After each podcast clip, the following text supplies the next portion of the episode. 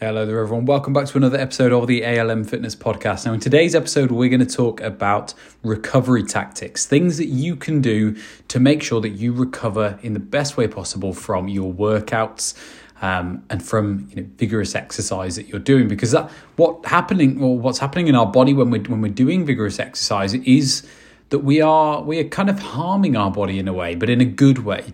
Um, we're causing these microscopic tears in our muscle fibers and we're causing this damage to our muscle fibers. And it's the process of rebuilding that that that, that damage that, that actually causes our body to kind of overcompensate and gain or a better level of strength or muscle mass um, to kind of combat that in in future from happening. So we're going to talk today about how you can best recover in the short term from these things, such as you know these kind of DOMS feeling, delayed onset muscle soreness after a workout. I'm sure you're all aware of that. Um, and we're going to talk about what is good and what potentially you might want to stay away from, or what's more kind of gimmicky, um, so to speak. So, first of all, let's look at what we know is the is the right thing and the good thing to do for in terms of recovery. And number one, and by the way, I apologize; these aren't going to be very sexy, but they, I'm going to talk about why they're important.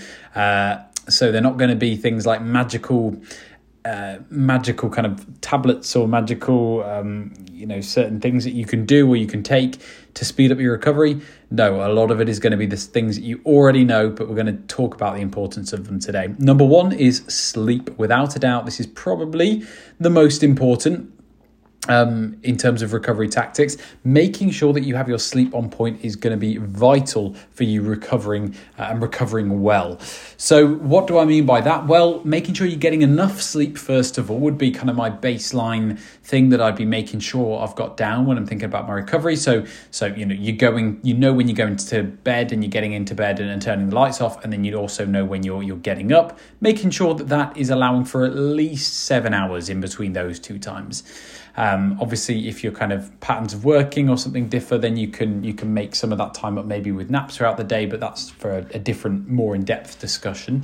Um, so sleep very important, but also not just having enough sleep, good quality sleep. You can have enough sleep. You can be in bed for maybe even ten hours if you want to, but that doesn't necessarily mean you're getting good restful sleep uh, and a good night. So what we need to do is we need to focus on our sleep hygiene. We need to make sure that the room we're sleeping in is nice and cool and is dark enough for us to get to sleep. We need to make sure we're winding down before we get to bed and that we have a good sleep schedule, that our sleep times are, are, roughly the same every day and we don't wake up and go to bed at completely different times every day. Otherwise that could also negatively impact your sleep as well as other lifestyle things such as stress and anxiety and things like that that might have a, a negative impact if, if those kind of levels are quite high.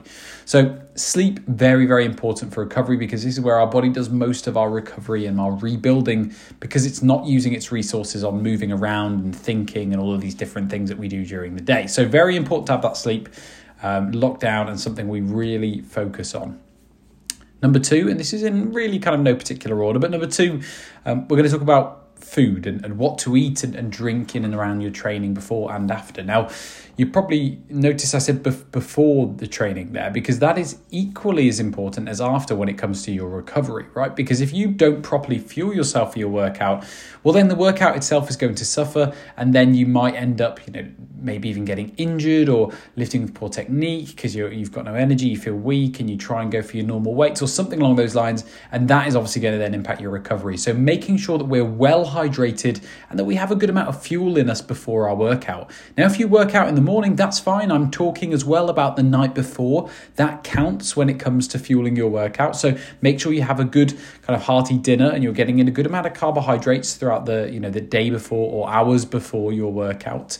Um, so really, really important that we we are we are consuming a good amount of food in and around our workout. And obviously, after we know that it's very important then to get in a good source of protein, at least a couple of hours within a couple of hours after your workout. Um, don't worry if you can't do that. You know, obviously, the sooner the better, but it doesn't really matter. It's not going to make a huge difference and also just some carbohydrates as well. Now, uh, what I'm saying, you can basically uh, kind of um, break that down and say it is good enough just to have a good big meal after your training, maybe a, an hour or two after your training. That would be good a good way of refueling, but making sure that we're not just training and then going hours without food uh, or, or water, you know, we're not hydrating, we're not fueling up, um, because then how, how do we almost expect our body to, to recover optimally from the training if we're not providing it with the resources and the building blocks that it needs to, to recover? So, very important to think about our diet as well and making sure we're fueling ourselves and before um, and after our workout. And obviously, during making sure we're keeping hydrated as well um, is very important. Other than that, one important factor that's often overlooked is going to be your, your mental state and your kind of your stress levels.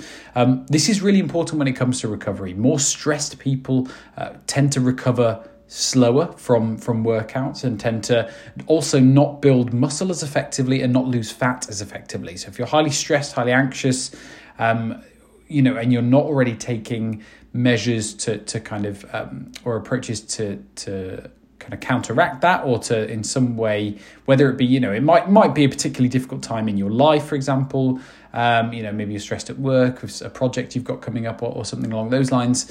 Um, but at least you know if we are proactive about it we can say we're doing something to help our stress or anxiety and then that will then positively hopefully impact our training. So any reductions in stress that you can get um, that will translate to, to benefits in your training and, and, better recovery times as well. Don't be completely disheartened if it's a stress and anxiety or, or something else or a mood change that is out of your control or something that you're finding hard to get on top of. Um, it doesn't mean you're not going to get any results from the gym or, or your fat loss journey is going to go to, to rubbish.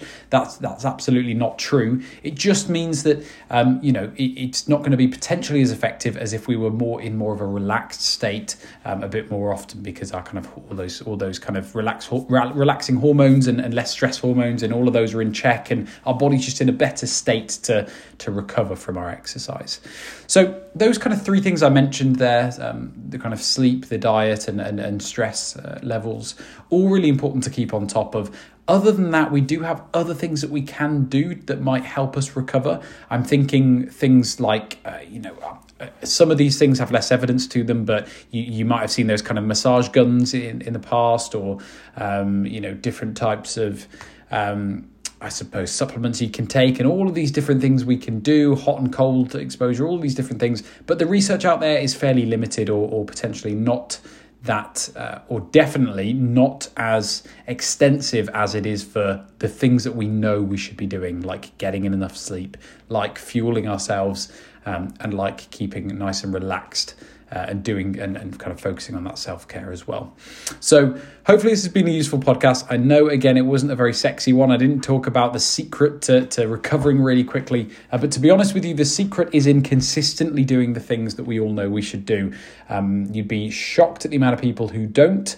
Um, and even I would say I don't do some of those things as regularly as I should. And I'm sure you don't as well. Um, so just by doing those things consistently, you are already putting yourself in a bracket of, I don't know, the top 5% or whatever of people who are going to be recovering really well because you've got those things consistently. You're on, you're consistently on top of those things uh, when most people aren't. So um, that's the advice. Hopefully, you guys enjoyed that, and we'll be back, of course, next week with another podcast. Thanks for listening.